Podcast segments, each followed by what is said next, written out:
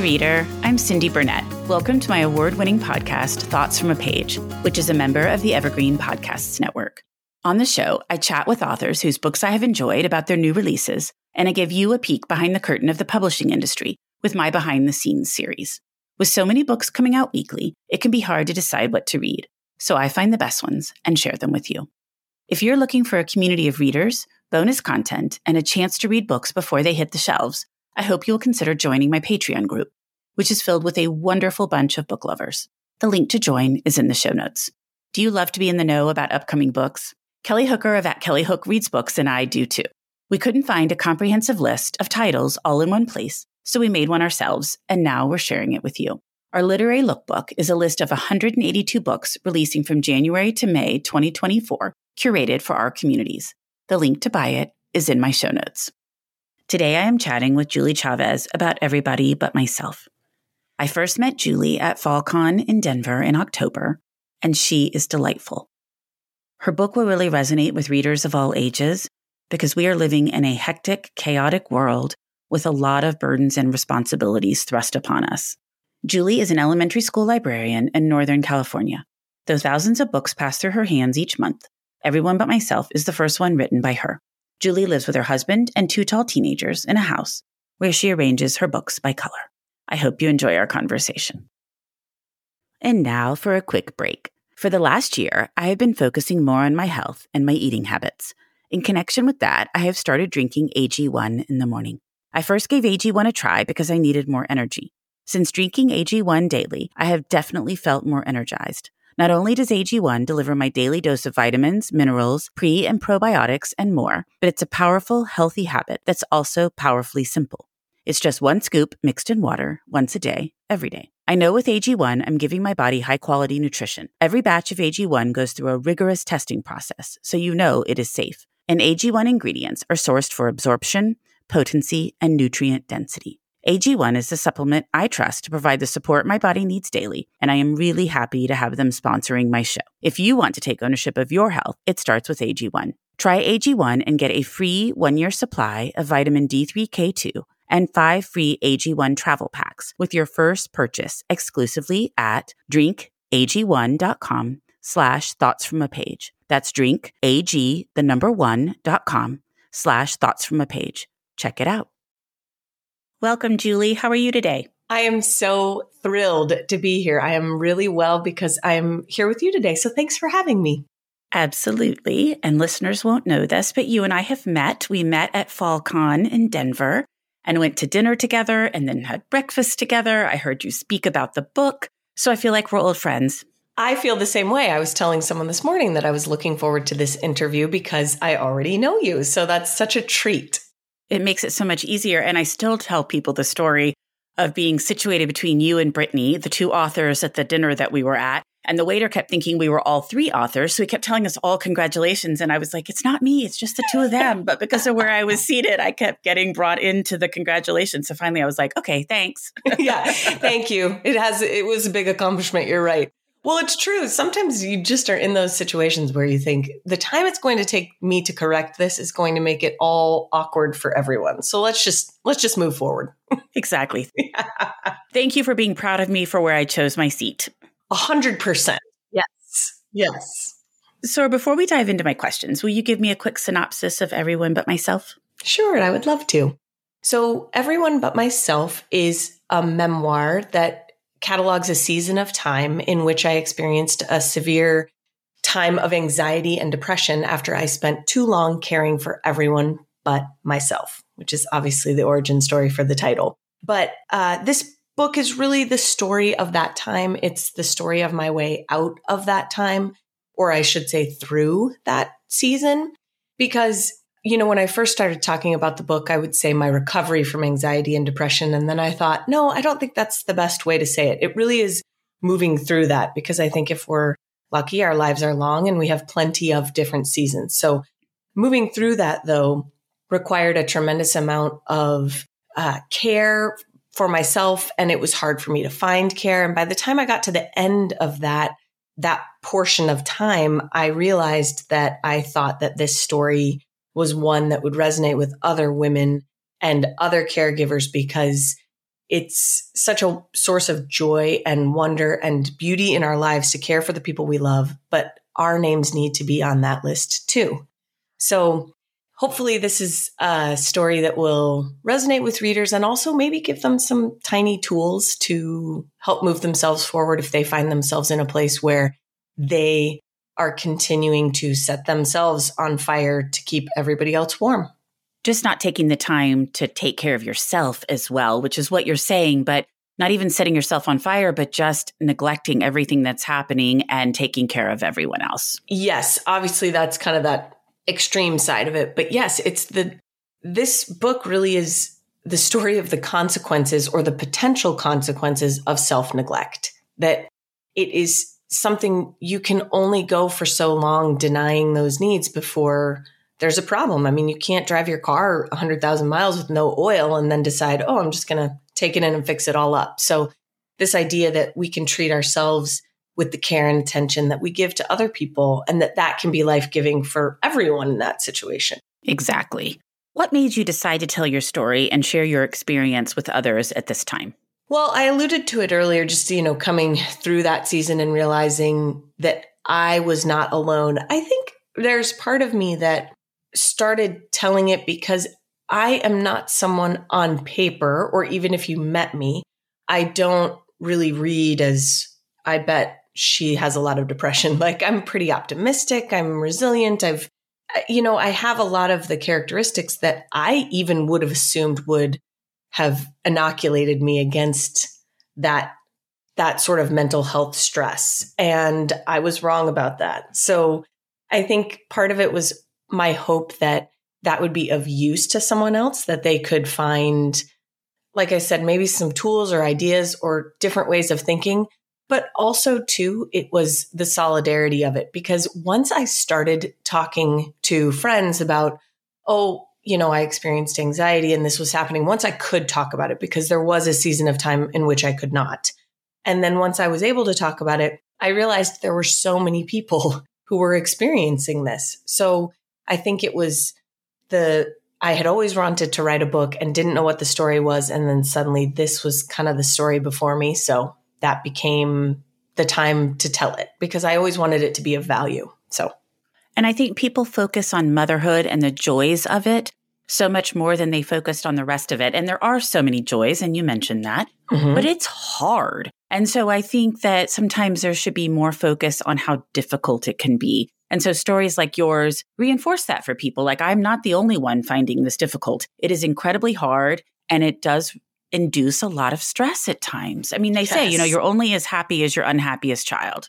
You are exactly right because there is so much, you know, seize the moment, enjoy every day. And people look back with rose colored glasses. And I am one who will never forget how brutal it is to have a newborn. I mean, it just, it's they're the best and worst days of your life. So you're exactly right. And to have permission to say this is hard and also that it's being hard doesn't mean I'm doing it wrong because there's something for me as kind of an achiever. You sort of think, okay, I can control this, but this is just, you're living life with these children and watching them grow and trying to help them grow. I mean, it's just the hardest, most wonderful, most important work. And if we have space for a more nuanced conversation about it, then I think that gives everyone freedom in it, including the children, because they, it's not healthy for them to be, you know, the holders of our happiness in a certain way. So I guess that's kind of where I land. I agree completely to have space to say, this is hard. And it varies so much from other things where once you've gone through one thing, you think, okay, I've learned all the ways to handle this. The next time around, I'm going to do boom, boom, boom, and it's going to go so much smoother dealing with children is not that way at all. Your first child, you learn all these great lessons. I can't wait to use them for my second child. And then your second child is nothing like your first child. And none of the same things that work the first time work the second. So it's a little bit different that way for somebody like you or me who's a high achiever, perfectionist, wants to do things well, doesn't want them to seem hard. You really have to almost just start over again with each child. You're exactly right. Every rodeo is, in fact, your first rodeo. I mean, it just is, they are so different and kids are different from day to day and they're growing and changing. So yes, it's constant adaptation. And that idea of that there is a way to do it perfectly is a myth that will crush anyone that's laboring under that because you just, you know, it's, we're all human in it. And so I think making space for that narrative to be a little different is important. You're exactly right. I was laughing when you were saying that because my two kids, I have two children of the same gender and they are wildly different. So nothing works for both of them, really. And obviously, there are some strategies and some thoughts and some ways you handle yourself that you learn. Yes. But in terms of the things that work for that particular child, I mean, I just laugh. I have three children. They're all so different, different genders, two girls and a boy, but also just different personalities, different ways that they approach the world. You're just like, I have to start over again. Yes. That is why I think my kids are close in age in some ways because I was like, I better do this real quick before I lose my nerve because you just, no one can tell you people can try but uh, there's just no understanding of not only what you're saying which is this tremendous just level of adjustment and adaptation that we have to do at all times but also the flip side of feeling like the stakes are so high there's so much love there and the intensity of the mental load can it just you don't know it until you're in it i think that's right so, partway through your recovery, then you all also were handling additional family stresses, a death in the family, someone having some health trouble. And I think that's the other thing that we don't always expect or understand how difficult it's going to be to have these additional pressures coming into what we're trying to already deal with. I mean, life falls apart all at once, right? We just, when it rains, it pours. We have all these sayings for that because it's very true. And especially in a situation like this where I was really existing day to day in terms of tiptoeing through the moments to kind of get to the next moment. Because when you're feeling, when you're really in a dark place, it just feels very lonely. Time feels slow and it's just a scary time. And so things tend to be tougher to, to move through. So the idea that, you know, I'm going day by day just with a baseline level of life and then to have these other things that were happening, it really was a lot. But I think what it did is for me personally, it forced me to realize that that's actually how we exist in our lives in general. And when things have gotten hard in the intervening seasons for me, I return to that attend to the basics approach. So it really is just the reminder too that when additional things are happening it both changes and doesn't change our approach. If we can stay grounded in those small things, that's really helpful. That's a very good point. But I do feel like life is just crazy. And so when you have all these different pressures on you, even when you're not struggling with depression and anxiety, it's a lot. So adding that in is even more. Yes, adding that in is so much additional stress and pain. And so I think I think that's the other thing too is being honest though. I will say in that season because I was kind of moving so slowly through life and just, you know, white knuckling it, there was I gave myself space to deal with the fact that my dad wasn't well and my parents were living in Japan and my sister-in-law was not well. So whereas there are times now even where I will catch myself assuming that I can be operating at just a normal frequency when there are significant things happening. And I've even noticed it over the past few months. The world is, the world has gone bad and it is extremely stressful. So for me to say, you know what, I can slow down and take care of myself and I can make adjustments for that is a powerful tool that we need to use. I have to realize sometimes I have to take care of myself first because if I don't take care of myself, I can't take care of anyone else. Yes, I agree. Kind of like the oxygen masks on the airplane. Yes. uh, speaking of which, have you seen Four Christmases? No. Oh my gosh. It, there's a part in there where she says, to she's having an argument. Reese Witherspoon is having an argument with Vince Vaughn, and she says, "I want to know that you're going to put on my oxygen mask before yours. And he goes, I am not going to do that. And the FFA, the FAA wouldn't want me to. I just, like, I love that. Oh, it's so true. It's just classic. And that's totally something I would say to Mondo too. I'd be like, prove to me that I'm the most important thing. Go. he'd be like, no, I'm not doing that. Yeah, exactly. That is crazy.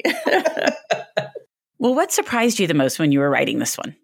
Oh my gosh. I think in terms of the writing process or in terms of my personal experience writing it? Either one or both. I think my personal experience writing it was it was less difficult to write about that time than I assumed it would be. It was draining, but it wasn't it wasn't triggering and that was a a wonderful thing to experience. So I think that knowing that I have enough distance and kind of wisdom from that season to be able to write about it was a gift. In terms of the writing process as it pertains to the publishing, I was shocked at how many drafts I had to write of this book. I mean, I was so cute and precious about the whole thing. You should have seen me at the beginning. I skipped right in and was like, oh, here's my book. Like, oh, it's done. And the lunacy of that concept. I mean, even now I look at the copies of it and I'm like, is it really done? I mean, I don't know. It just, I had no idea the length of the process. But also, in my case, every edit got me closer to where it should have been. And so I'm so happy for every draft I wrote, for every revision, for every suggestion. I mean, it, it really, it really helped me become a better writer overall. So that's a huge gift. Absolutely. And I think that is something that writers frequently don't know is how much revision there's going to be once the book has been purchased and the process starts.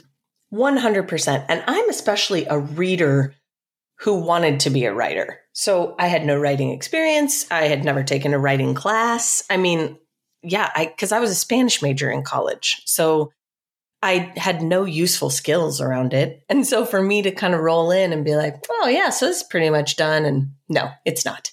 But the great thing is now it gives me so much more appreciation as I am a person who loves, loves books. And I love them even more now because I look at them and I think this is a labor of love on the part of its author and the team. I was going to say, and so many others. That's yes. the other part that I just didn't really understand until I got more involved in the world was how many people lay their hands on your book before it makes it out into the world. It is incredible. I had some extra editors in there. Just there was some turnover and just different approaches with my book because it it proved difficult to structure at certain points or for us to figure out what it needed to look like. And yeah, I had no idea. I mean, writing writing a book is a solo activity. Publishing a book is a group project because you're trying to make something that feels universal. And especially with memoir, it's so hard not to be close to it, right? It's my life. Of course, I think everything's important, but somebody else has to look at that and say, no, that part needs to go. Or it's still important, but maybe it just doesn't work in the narrative arc of the story. Yes. And seeing it as an actual narrative in itself that has a beginning, middle, end, that can be super challenging. So you're exactly right. I love that you uh, comforted me with that. Julie, it's still important, sweetie. We're just not going to put it in the book. I promise, honey, it's all good. we still like you and think you're great. Absolutely. That's the kind of editing I definitely need too. I'm high maintenance. well, no, but I know we talked a lot about this when I met you in Denver. But publishing with Zibby's books, they are relatively new. That's been a dream experience for you. Can we talk a little bit about it? Absolutely. Yeah, it's been Zibby Books is so special. I mean, there are so many things that make it a great condition to be that way. They only publish one book a month. So the amount of attention that's paid to my book and to me as an author is really more than I would be receiving anywhere else, especially as a debut with not a huge following and I don't happen to be famous. So even though the kids at the elementary school tell me I am, which is great. So I will I will stick with that with them it's been wonderful. And the best part is that, especially with that first cohort of authors, I mean, we really developed relationships among us. So being cheered on by them and being able to cheer them on has been just this great community of authors and book lovers. And yeah, I can't say enough good things about them. The team is just so passionate and they really do love the books that they're selling. And they're innovative. I love some of the things that they've introduced and the way they're handling things. I feel like it's wonderful and hopefully will change some of these other imprints.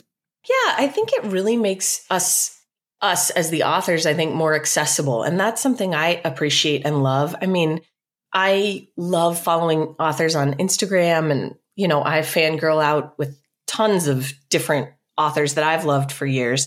And I think you know, we have these QR codes on the books and there are lots of things that they're doing that, that remind people that the authors are real people as well. And I know that sounds kind of dopey, but I mean, I think about like years ago when I was, you know, going through a very ardent Taylor Jenkins Reid phase. And I would just think, how does she do this? And now I just, I see a little bit of her more human side. Like she'll post stuff on Instagram and I just love that. So I think Zibby Books does a lot too, to try and bring that into the equations, you know, book clubs with the author because it's just a joy. I think that it's a joy for the authors. And I know as a reader, I love it. I love hearing from the authors. Well, I think you create a bond with an author. And then not only do you enjoy their first book more or whatever book it is you're reading by them, but then you look forward to their next one and you kind of become a fan for life a lot of times. Oh, a hundred percent. I I mate for life. Usually. There are a few exceptions to that. But you really have to take a hard left. yes. No, I agree with that completely. What can also happen sometimes is I can read a book and really love it. And then I go and I read some of the others and I'm like, oh, I'm not liking any of these. And I realize the one book was an aberration. But most of the time, I end up developing a bond and thinking, oh, I can't wait for what comes next. Well, and I love that because you you have this sort of appreciation for someone's work and especially if they're very voice driven, I think reading you just it's like seeing a friend again you haven't seen in a long time. That's how I always felt about Kelly Corrigan's books. When Tell Me More came out, it was like I was getting together with her for a cup of coffee and I hadn't seen her in so long. So I think there's something really comforting and wonderful about that. I like that analogy. And I read a good number of series, and it really is the case there because you feel like, okay, Maisie Dobbs is back, the series by Jacqueline Winspear, and I'm so excited to bond with her again, read what she's doing, learn more about her. So I think that's exactly right. And independent standalones and in series, I, I completely agree with that. Well, and it's that love for the characters. And I will say on the author side too, now that I'm working on a fiction project, I feel like those characters are real. So the idea that, you know, as readers, that's that's what we're doing is embracing those characters as if they are real people. So revisiting with them is so fun. So fun. Don't you know that I'm a grown up. Me too. Yep, me too. But you know, these days being a grown up can really suck. Luckily, we're grown ups who grew up in the coolest generation. We had video arcades and also some of the best TV and movies ever made. We lived the origin of awesome consumer electronics. The list goes on and on. Yep, Generation X. Exactly. And we're Gen X grown up. Every week, the Gen X Grown Up podcast explores media, tech, toys, games, and more from both yesterday and today. Through the eyes of Generation Xers who absolutely love that stuff. You can find us on iTunes or wherever you get your podcasts. Or find us on our website, genxgrownup.com. All right, you think that was good enough? I, I hope so, man. I'm tired. Who listens to a promo on a podcast and then goes and listens to a different podcast? Right. I, I, I've never done it. no. Right. Well, writing a memoir can be a little tricky because not only does it involve your story, but it also involves plenty of other people's stories. How did you handle that in terms of writing about other people, but also addressing it with them? You all are going to be in my book. This is what I've done. Yes. Well, I love that question. So, and I have had a range of experiences. So, the great thing is that my husband and my sister, both I would say who are the primary other characters in this book, they both gave me full permission to write about them in really whatever way it felt right to do. And that is a huge gift and it is an enormous amount of trust. And I don't think I even realized what a gift it was until later. And so, you know, I write this first draft. There are so many people in it. And I reached out to everyone that was in the book and I let them read those parts and offered up a pseudonym if they'd like that. I did have a couple of blips, a couple of interesting conversations where people would say, Oh, I said that to you, Julie, but that's not how I meant it. And so we kind of, it was an interesting thing because normally you don't go back years and say, Hey, remember when you said this to me and it, I was suffering from horrible anxiety, but you didn't know. And I thought you meant X. And it just, I mean, luckily my friendships had enough, I guess, strength to them to hold those kind of conversations. I will say there was one portion that is no longer in the book that was an entire chapter I had to remove right at the very end. That I am sad that I was not able to tell that part of my story, but it involved another family. And I'm sorry to be vague about it. It just is one of those situations, though, where sometimes you come up against something and you have to evaluate sort of what you're trying to do and can you accomplish it without telling that part of the story. So I think that it is very tricky, but it's funny because up until then it was like smooth sailing, no problem. And I would have said I was grateful for it, but I think once I went through that situation with that other family, I felt like, oh, wow, this is just reminding me what a privilege it is that people that I have shared the book with are fine with the way that I've portrayed them or shared their stories. I can see that that would be very tricky. I am mm-hmm. such a mm-hmm. private person. And so I think my inclination initially would be like, no, but I would read it and, uh, and talk about it and all of that. But I can see where some people might be like, wait a minute. And so that's, that's why I wondered. Mm-hmm. And I think a lot of it depends too. Like I said, there were some of those little conversations about, well, I didn't mean that. And you think, yeah, I know that now, but I didn't know that then. And so I think there were some of those awkward situations, but some of them where it's a lot heavier, where anything where I guess you're talking about, you know, situations that maybe could have been avoided or things that could have happened a different way when there's sort of a painful idea of, could this have happened a different way? I think people, you know, we have wounds and it can be very hard to match those up. So I think if you are writing a memoir, I would say most of them, I think all memoir goes through a legal read. And that's great because it's good to have as many eyes on it as possible that say, yes, you're being careful enough with this story. And then when you can, and when it feels right, reaching out to people, I think is good. But you know, the reality is that last situation, I didn't really have to show it to them. I chose to, and it ended up really blowing up. But, you know, sometimes that's the, I guess that's the risk of writing memoir. So, really, had I thought about it more before doing it, I probably would have been more hesitant. But I just skipped right down that road and I was like, oh, look, this will be fine. this is great.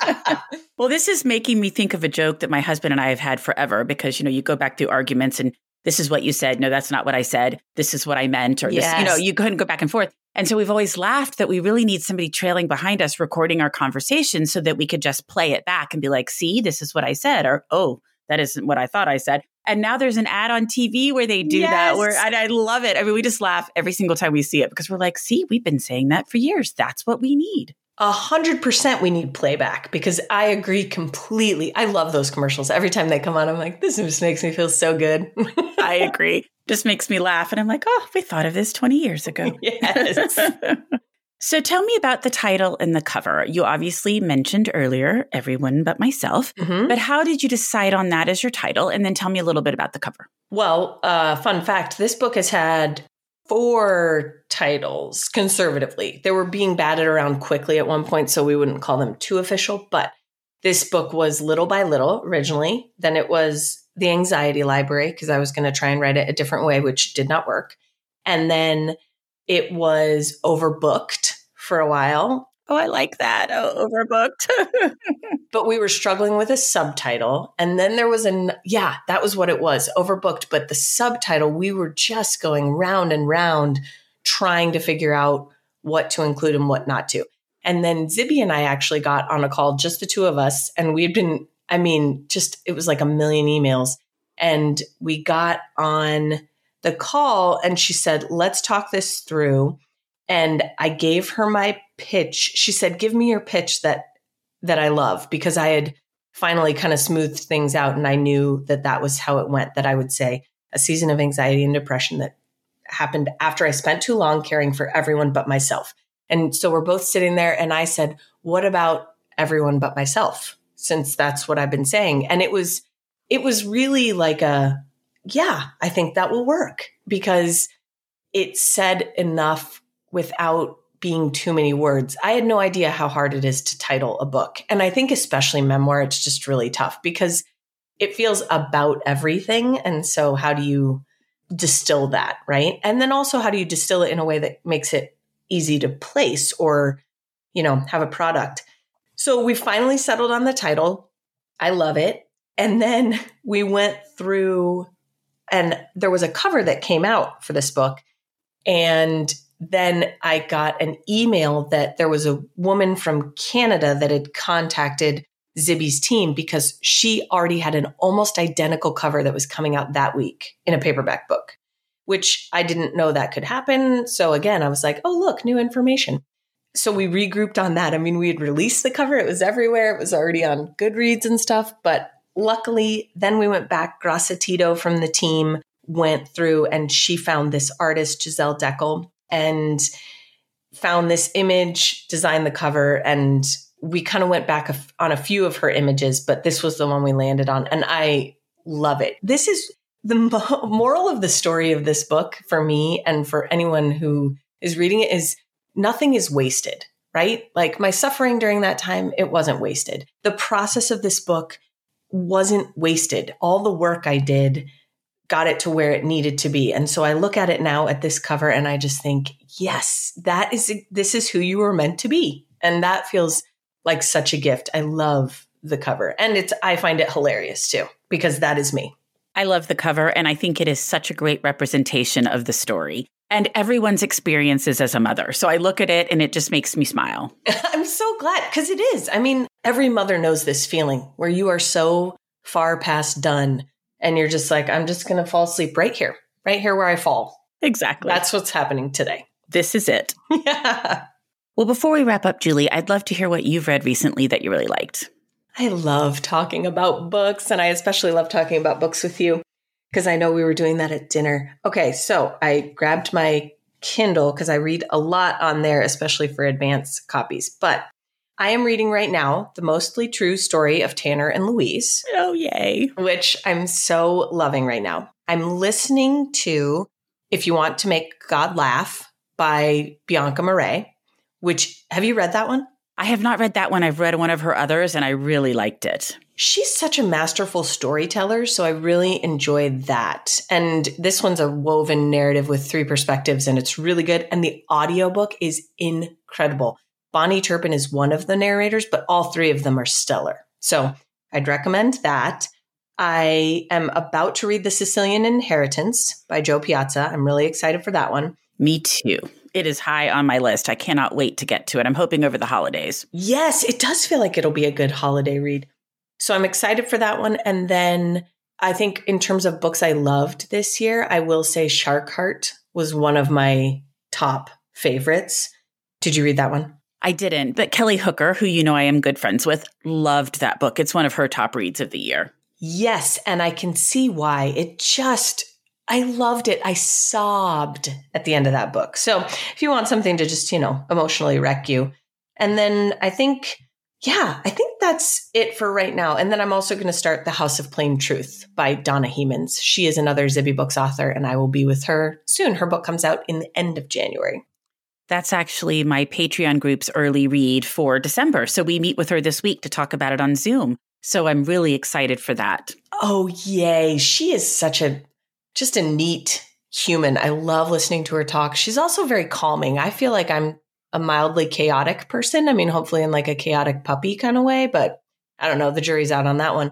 But Donna, just when I listen to her talk, I'm like, oh, yes, I need more of this in my life. How do I do more of this? exactly. Could you just call me and talk to me for a while, Donna? Yes. I need some soothing. Yes. I'm going to, I think I'll text her later today and be like, hey, I think, can we add this to our friendship roster exactly. here? Exactly. Yeah. Once a week, we need to talk for 30 minutes so I can calm down.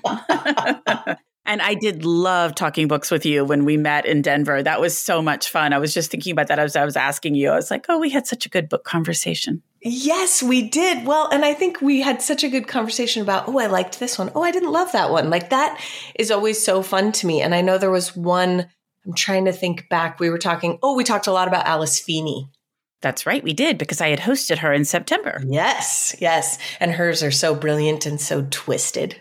And she is fascinating. She is fascinating. Her writing process, when you were talking about this earlier, it made me think about her because she does not tell her editor her agent, no one what her book is about. No one sees a draft until she is done and then she turns it in.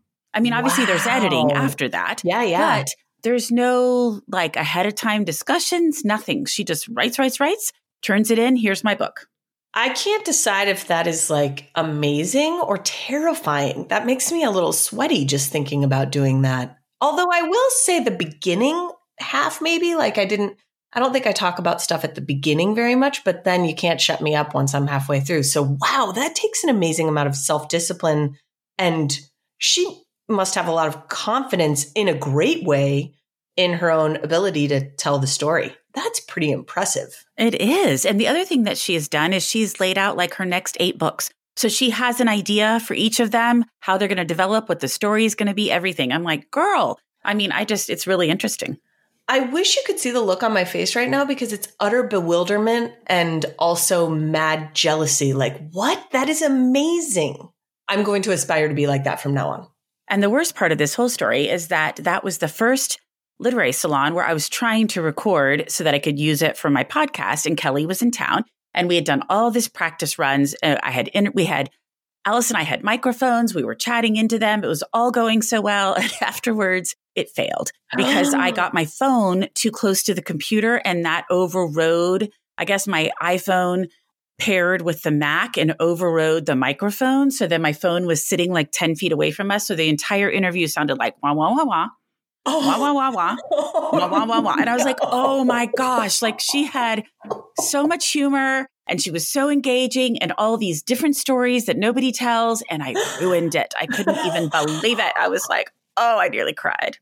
Oh, I would have cried. I can't believe you didn't. That is horrible. Oh, and when technology works against us like that, that's why I keep my Apple AirPods at school because those little turd burglars work against me all the time. They will mess me up from from legions away. They're horrible.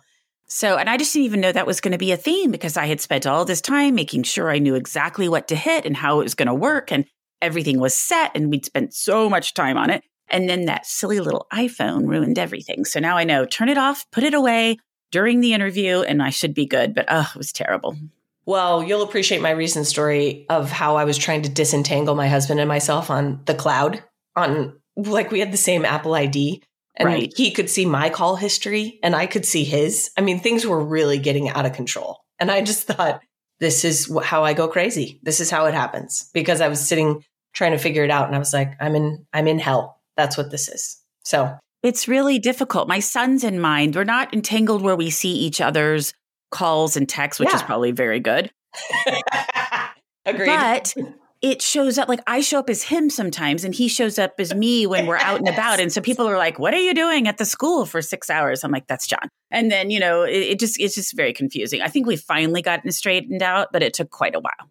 You know, it's just the travails of our life. And my favorite now is that I'm at the age where my kids walk up if I'm doing something on my phone or computer and they're watching, and it's painful for them to watch me do it because apparently I'm super slow now.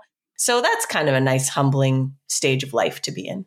Mine are like, just give me that. I'll do it.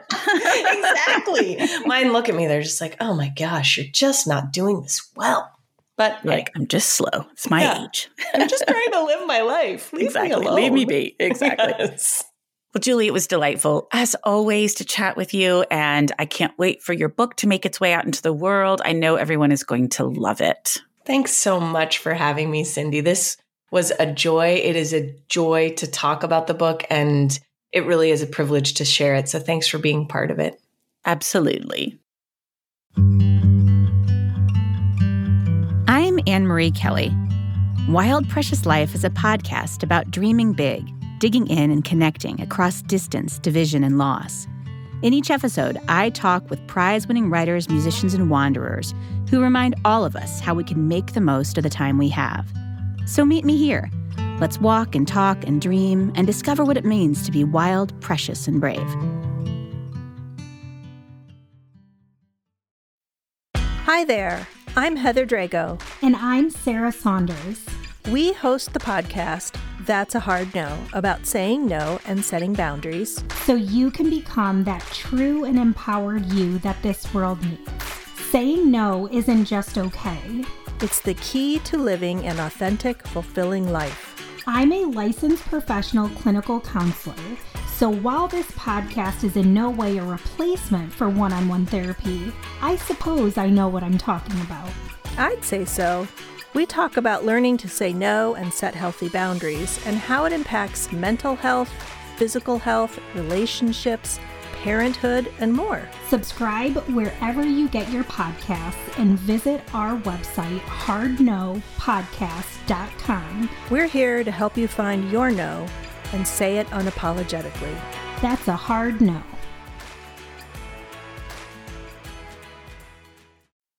Thank you so much for listening to my podcast. I would love to connect with you on Instagram or Facebook, where you can find me at Thoughts from a Page. If you enjoy the show, please consider joining my Patreon group to access bonus content and support the podcast.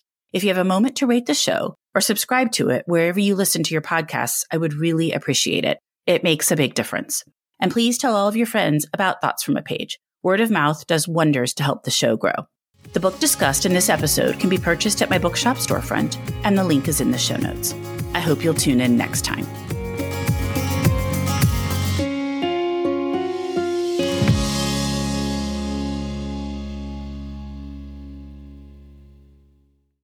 You've got questions, we've got answers. Business leadership, ownership, and sales can be challenging. Tune into the Accelerate Your Business Growth podcast to learn from the world's experts. Join me, your host, Diane Helbig, as I chat with people who have expertise in various areas of business. You'll enjoy the lively conversations that are focused on providing you with the ideas, tips, and suggestions you need to realize greater success. Get what you need for your business when you need it from the people who have the answers. Accelerate Your Business Growth is part of the Evergreen Podcast Network and is available on Apple, Spotify, or wherever you listen to your favorite podcast.